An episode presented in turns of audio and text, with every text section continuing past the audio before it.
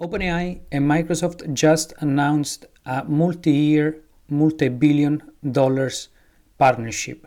This is just the development of a partnership which was born back in 2016 when OpenAI started to actually use Microsoft Azure as the go to platform for the development of, of its AI generative models. How does the deal work? What's the deal structure? What implication this is going to have on the future of the AI industry, let me explain in detail.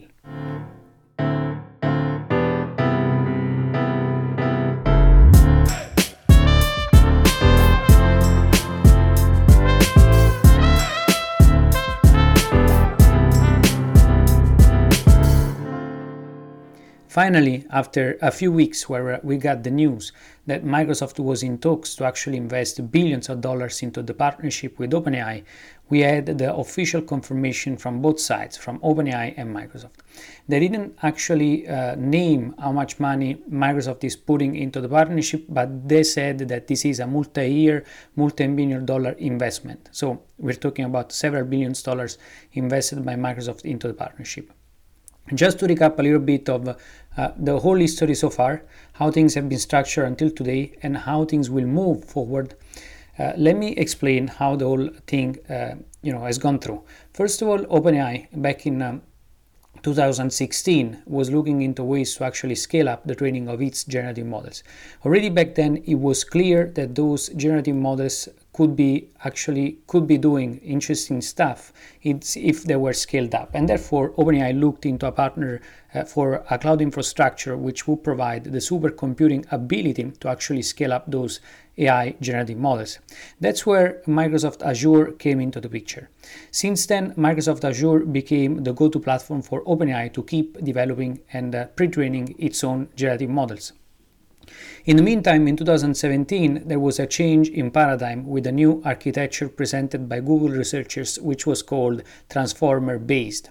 This was a paradigm shift even because uh, they understood back then already by 2015 16 various you know researchers at uh, both OpenAI, DeepMind, and other AI labs that actually those generative models would be producing incredible stuff if scaled up. However, the previous paradigm still saw those models doing quite interesting stuff at very narrow level, narrow tasks if they were trained, uh, you know, with a huge amount of data. So the paradigm was still quite limited.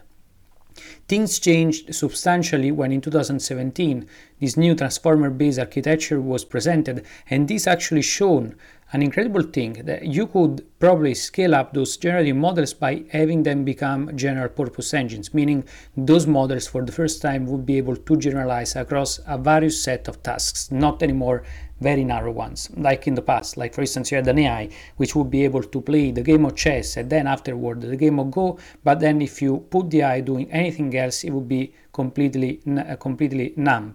So there was a change in paradigm. Therefore, 2017 going forward, the computing power needed to develop further and further um, pre-training for those large language models. And let's remember that the pre-training is really a, um, a, a, process where you feed into the, the AI models the you know transformer-based architecture a huge amount of data potentially the whole web, and a huge amount of parameters, potentially in the order of billions of parameters. And uh, through a huge amount of parallel computing, so an AI cloud infrastructure and AI supercomputer like the Microsoft Azure one, you could actually sustain the cost of, of scale. And by having those models scaling up, that's how you have them generate incredible outcomes. That was the result of the OpenAI research and what brought actually to the development of the GPT models. What happened is, uh, as we move forward and OpenAI finally comes out with GPT-2 it also becomes uh, clear that uh, OpenAI needs to move from the research lab space into the business world to actually get the capitals needed to move fast and start developing tools which could become iterative on the market. Therefore, in 2019, OpenAI changes its structure. It uh, transitions from a research lab where uh, actually it was purely a non-profit organization to become an hybrid organization, where I already explained in previous episodes and on the blog, on my newsletter many times over, how OpenAI transitioned from um, simply a non-profit to actually creating an entity, an, uh, an entity called OpenAI Inc., which is actually the container of the, the, uh, the non-profit foundation, where there is a board, which board actually acts as the main decision maker for the OpenAI LP, which is another entity which is a for profit organization, which though is not 100% for profit as is a non capped, is actually a capped profit organization.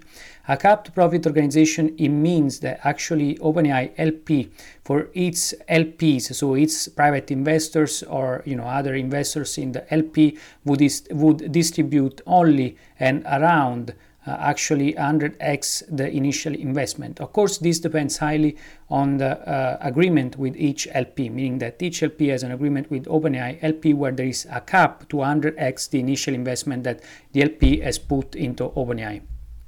That was the structure which was decided in 2019.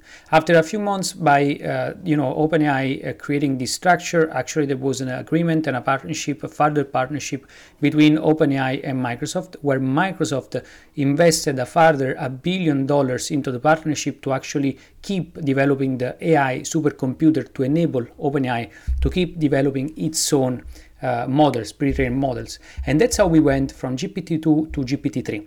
GPT-3 was released in 2020. Again, here Microsoft was already the commercial partner, the exclusive commercial partner to distribute and uh, develop and integrate the OpenAI products into its own. But the interesting part at the time, back then, the kind of uh, the the kind the framework for which OpenAI the OpenAI followed to actually push its uh, products on the market was based primarily on enabling a set of APIs to actually have businesses start to use those API endpoints to do various uh, use cases. One of the most uh, important use cases uh, in the 2020 was the content development side, therefore the generation of content by using AI. There was the explosion of a first software industry based on the generation of content at scale through the use of GPT-3. The interesting part is that through an uh, API endpoint model, OpenAI could keep control over the generation of the content and, and therefore the use cases that were actually adopted on top of it. Things uh, progressed rapidly, uh, rapidly as OpenAI uh, further developed its uh, GPT-3 model until the huge change also in the way OpenAI releases products. And it, this was a turning point, as explained in previous episodes. OpenAI released back in November 30, 2022, ChatGPT. ChatGPT was actually uh, finally a consumer product, a, con- a, conversational interface, which was using the uh, latest underlying version of GPT-3, and in addition, on top of it, it was using a human-in-the-loop model called InstructGPT, which was using an additional check and so-called supervised fine-tuning, where humans would be actually showing the machine after it had been pre-trained with a, an unsupervised uh, approach uh, on uh, as a general purpose engine would be pre-trained on very specific examples so that the machine could actually be made more uh, well versed into specific tasks and actually made more truthful as it went by. This was a huge turning point because finally OpenAI released a consumer product, and for the first time in the market, we saw a real AI consumer product after years of neural nets. There, this has been a revolution, and as I explained in previous episodes, this has been both a curse and also a blessing for OpenAI. It was a blessing because, of course, OpenAI attracted the uh, the attention of millions of users. Where in December alone, most probably the site, the website traffic on OpenAI uh, website actually jumped from 18 millions to over 300 millions, according to Similarweb data. But the interesting part is with this kind of development for OpenAI, it also opened up a Pandora box where OpenAI could not get back anymore because the kind of attention that it had was an order of magnitude more than what they expected, as actually Sam Altman, CEO of OpenAI, explained in an interview just a few days ago. And that's the interesting part where the Microsoft deal comes to the picture. Now, OpenAI needing a lot of computing power to keep sustaining the development of its new model and pre-training of its new models like GPT-4, but also to keep sustaining ChatGPT as a free tool on the market with a lot of computational needed and cloud infrastructure needed to keep sustaining it as it scaled, this prompted very, very quickly a further development of a partnership between OpenAI and Microsoft. And that's where we are today. This partnership has been confirmed. Microsoft has invested multi, in a multi billion dollar deal, so it has invested multiple billions into this deal to get uh, many years of commercial. And again, we don't have here yet a specification of how many years, but um, they got into a deal where for a few years or different, you know, more years, uh, Microsoft has the commercial partnership with OpenAI. What does it mean? Well, from the OpenAI standpoint, OpenAI is going to get the infrastructure it needs to keep scaling up its business model, its technology, its infrastructure, meaning that as I said, you know, to keep pre-training its own uh, language models like GPT-4 is going to need a lot of infrastructure consumption on top of Azure. On the other side, it's going to need support from Microsoft in actually keep serving ChatGPT as a free tool. And then on the other side, yet it's going to need help from Microsoft side in distributing those uh, products because as you can imagine, uh, you can do it uh, as OpenAI at a consumer level and try to do it at B2B, B2B level, but then with Microsoft, you can also have a more solid enterprise partners, while on the other side, Microsoft also looks into ways to integrate into its own enterprise B2B and consumer product, products. So According to what Microsoft said, uh, there are three points on which the partnership is developing right now. First is supercomputing at scale. So Microsoft will keep investing a lot of resources into developing its own AI infrastructure and AI Azure supercomputer, which is the underlying force of all the AI that OpenAI has been doing in the last years.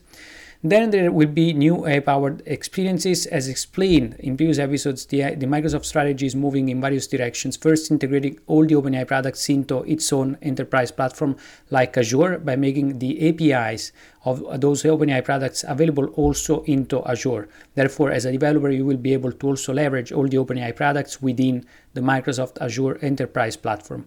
On the other side, Microsoft will also be integrating those OpenAI products within its own consumer products. Another point is that they will be launching together other products. So in exclusivity, they will actually look to in, into ways to actually launch new products together, like the example of Giga, GitHub Copilot. Now, the interesting thing is, of course, in the other on the other side, most of the expenses for Microsoft in this case will be uh, providing the infrastructure needed to OpenAI to keep again uh, enabling it to uh, pre-train uh, f- further grow its own large language models and possibly move toward multimodality.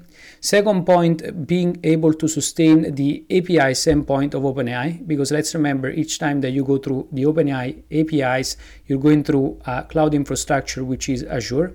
And another point is sustaining the product, which is ChatGPT, and going forward, so that uh, OpenAI can tackle also the consumer market.